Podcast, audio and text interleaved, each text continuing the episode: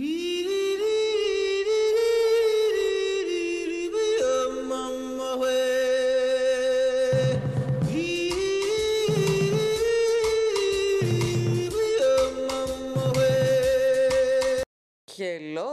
Άννα εδώ, ελπίζω να είστε όλοι καλά. Καλώς ήρθατε στο podcast Time Out with Anna. Σας εύχομαι καλή ακρόαση.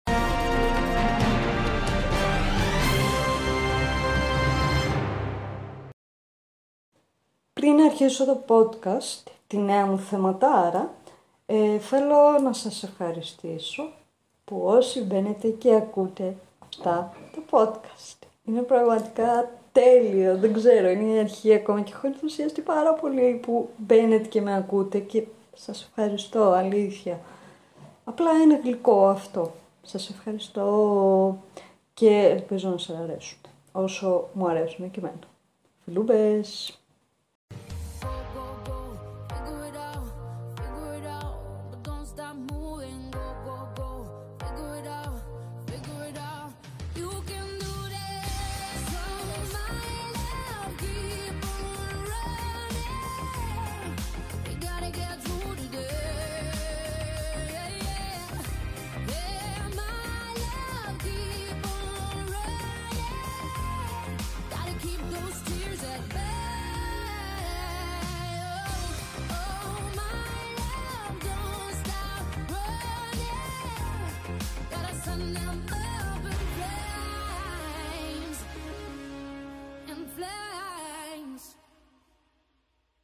Ακούς οικογενειακά τραπέζια και η αλήθεια είναι πως θα νοσταλγείς αυτά τα τραπέζια, ειδικά τώρα που είσαι μαντράχαλος, γιατί υπάρχουν διαφορές ανάμεσα στο όταν ήσουν ένα παιδάκι, πως ήταν αυτά τα οικογενειακά τραπέζια και πως είναι τώρα.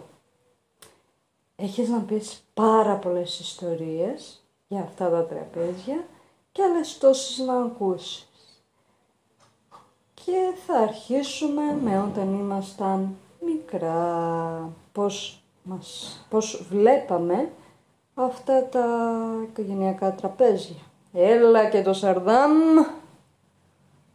Χρώμα δεν αλλάζουνε τα μάτια που θυμάσαι και θυμάσαι.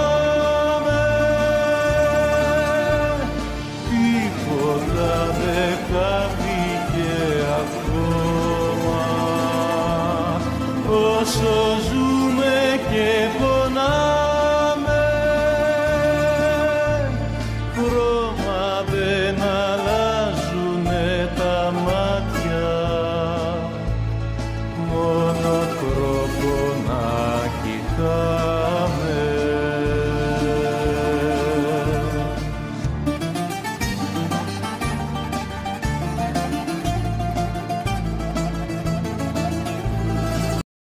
Όταν ήμασταν μικρά, περιμέναμε να γίνει αυτό το οικογενειακό τραπέζι, γιατί ξέραμε ότι θα βρεθούμε όλα τα ξαδερφάκια μαζί.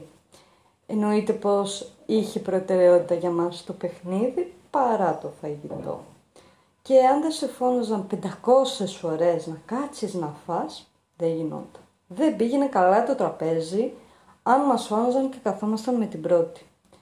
Επίσης, μας άρεσε πολύ να πειράζουμε τη γιαγιά και τον παππού, γιατί όλο και κάτι θα βρίσκαμε εκείνη την ώρα για να τους πειράξουμε και μεταξύ μας τους άρεσε αυτό. Δηλαδή θεωρώ ότι είναι το καλύτερό τους αυτό, το να τα εγγόνια να πειράζουν λίγο τους παππούδες και αυτά. Ε, ειδικά βέβαια τη γιαγιά που μας έλεγε «Μα καλά, δεν έχετε φάει τίποτα» και ο παππούς ήταν αυτός που θα έλεγε και θα επέμβαινε σε αυτό και θα έλεγε «Μην τα πιέζεις, ας τα να φάνε». Πάντα όμως με τον τρόπο του θα σε έκανε να φας το φαγητό που το έχεις αφήσει άφικτο και έχεις σκάσει μόνο με τα ορεκτικά, γιατί μεταξύ μας τώρα σαν τα ορεκτικά δεν έχει.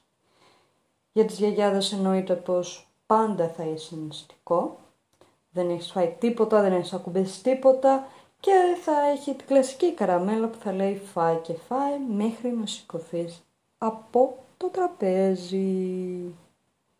Θα γίνεις γιαγιά και έχεις άσπρα μαλλιά, πιο πολύ θα σ' αγαπάω. Θα σε παίρνω αγκαλιά, θα σε κρατάω σφιχτά και τα χέρια σου θα φυλάω.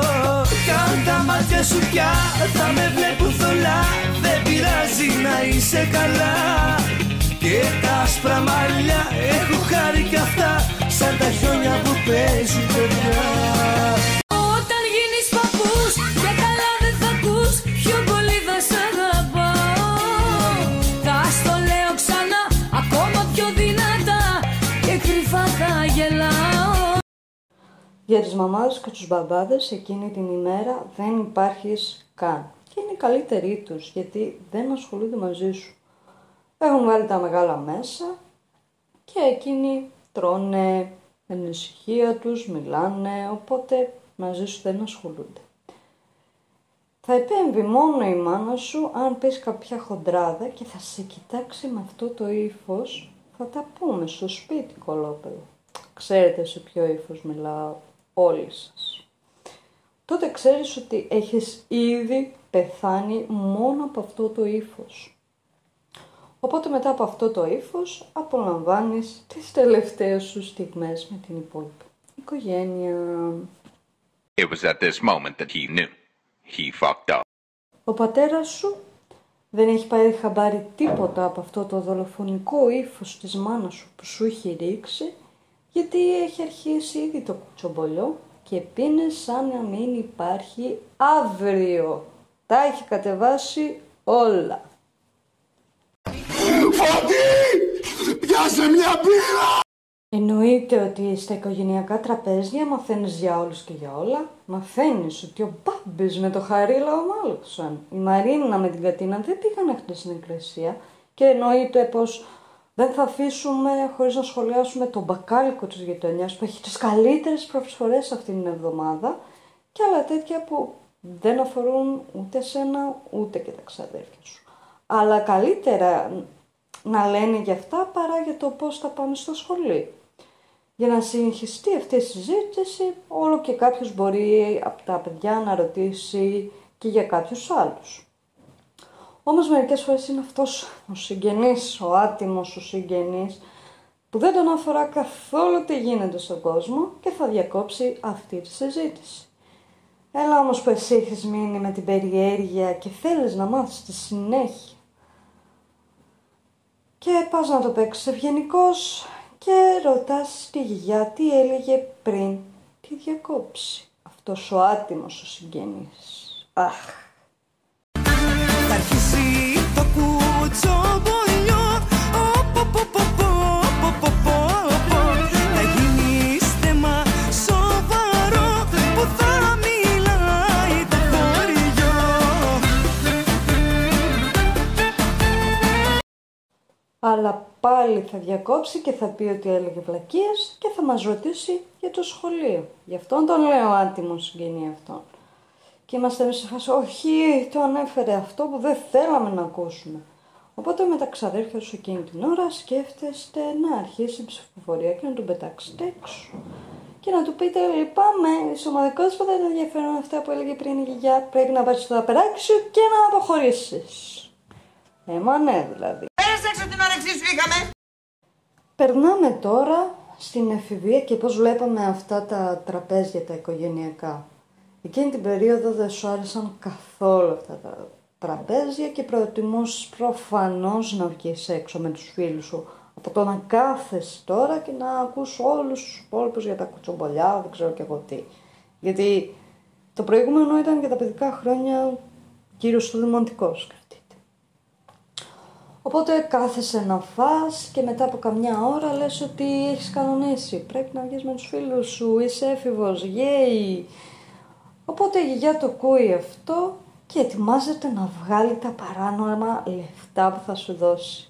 Μπορεί να σε φωνάξει μέσα στην κουζίνα και να κοιτάει αριστερά, δεξιά, μήπως την βλέπει κανείς. Και όταν είναι καθαρό το πεδίο, θα στα βάλει μέσα στην παλάμη σου. Όχι απλά θα στα δώσει, θα σταχώσει μέσα στην παλάμη σου καλά-καλά. Και κάπως έτσι η αποστολή της γιαγιάς βγήκε εις πέρας, χωρίς να την καταλάβει κανείς. Σου λέει και το κλασικό. Πιες ένα καφεδάκι, ξέρεις εσύ τώρα. Για για τα λεφτά, τα κάνεις όλα για τα λεφτά, δε μ' αγαπάς. Μα θα έρθει κάποτε η ώρα και δεν θα ξέρεις που χρωστάς. Για τα λεφτά τα κάνεις όλα, για τα λεφτά δε μ' αγαπάς. Μα θα έρθει κάποτε η ώρα και δεν θα ξέρεις που χρωστάς. Αυτό ήταν για, με λίγα λόγια, πως βλέπαμε τα οικογενειακά τραπέζια στην εφηβεία. Τώρα στη φοιτητική ζωή τα έχεις επιθυμήσει όλα αυτά και ζητάς τα οικογενειακά τραπέζια. Σου λείπουν αυτά τα τραπέζια.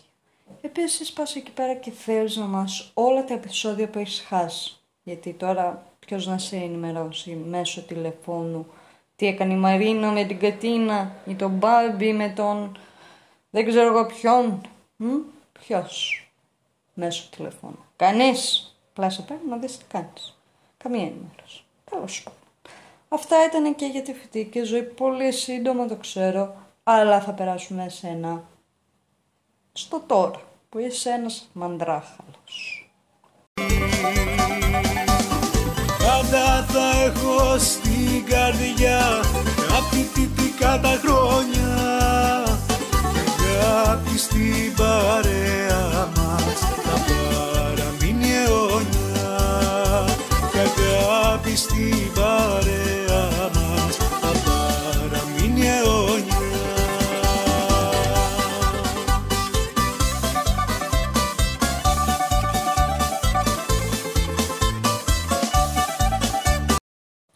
Όταν τελειώνεις και τη σχολή, αλλά είσαι εκτός της πόλης σου, γιατί βρήκα από αλλού δουλειά, πάλι υπάρχει αυτή η νοσταλγία και λες πω, πω τι ωραία που ήταν αυτά τα οικογενειακά τραπέζια, αχ να ήμουν εκεί. Αλλά από την άλλη δεν θέλεις να πας τόσο, γιατί ξέρεις ότι θα ακούσεις για το πότε θα παντρευτείς και μπορεί να σε φέρνουν λίγο σε δύσκολη θέση, γιατί θέλεις να πεις ότι ξέρεις τι, μπορεί να είμαι παιδί της καριέρας και όχι το να παντρευτώ. Και θυμάστε τότε που στα, στα παιδικά μας χρόνια, στα οικογενειακά τραπέζια, δεν τρώγαμε το φαγητό μας. Τώρα όχι μόνο τρώμε το φαγητό, αλλά δεν σταματάς να τρως μέχρι να περάσει η ώρα να φύγεις.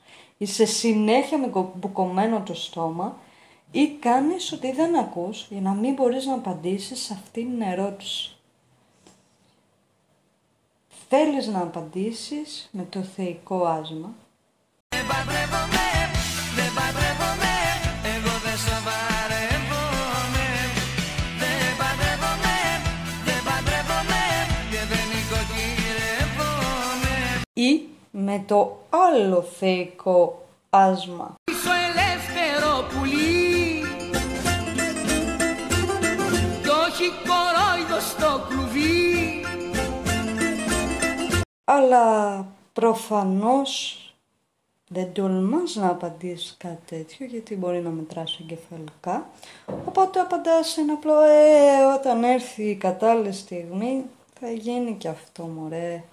Και για να τελειώνουμε κάπου με αυτό το θέμα των οικογενειακών τραπεζιών, δεν θα είναι σωστό οικογενειακό τραπέζι εάν δεν έχουν αναφερθεί στα παιδικά σου χρόνια και να σε κάνουν μπροστά σε όλες ένα ωραιότατο expose, γιατί μπορεί να είναι και άλλοι εκεί πέρα, όχι μόνο απαραίτητα η οικογένεια.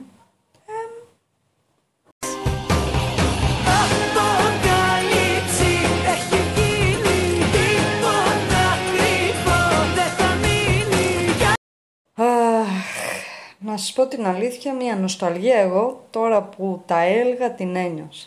Εσείς δεν την νιώσατε αυτή την νοσταλγία? Δεν σας ήρθαν αναμνήσεις από αυτά τα οικογενειακά τραπέζια? Ήταν ωραία αυτά τα οικογενειακά τραπέζια. Είχαν τη φάση τους, μπορώ να πω. Και πολλές ιστορίες να διηγηθώ, το οποίο κάποια στιγμή θα κάνω ένα story time. Άνοιξα και είδα ξαφνικά να περνάει η ζωή μου απ' τα μάτια μου μπροστά. Ένα πακέτο αναμνήσεις μου στείλες εχθές, που μου ξύπνησε εικόνες της καρδιάς μου μυστικές. Ένα πακέτο αναμνήσεις προς την πόρτα μου κοιτώ, και ένα γράμμα που μου λέει Έχω ανάγκη να σε δω, έχω ανάγκη να σε δω.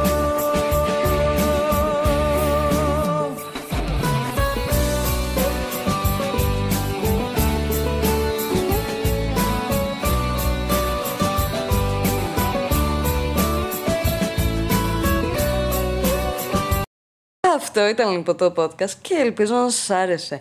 Κάθε Κυριακή θα ανεβαίνει καινούργιο επεισόδιο. Μέχρι τότε να είστε όλοι καλά και να περνάτε υπέροχα. Τα λέμε!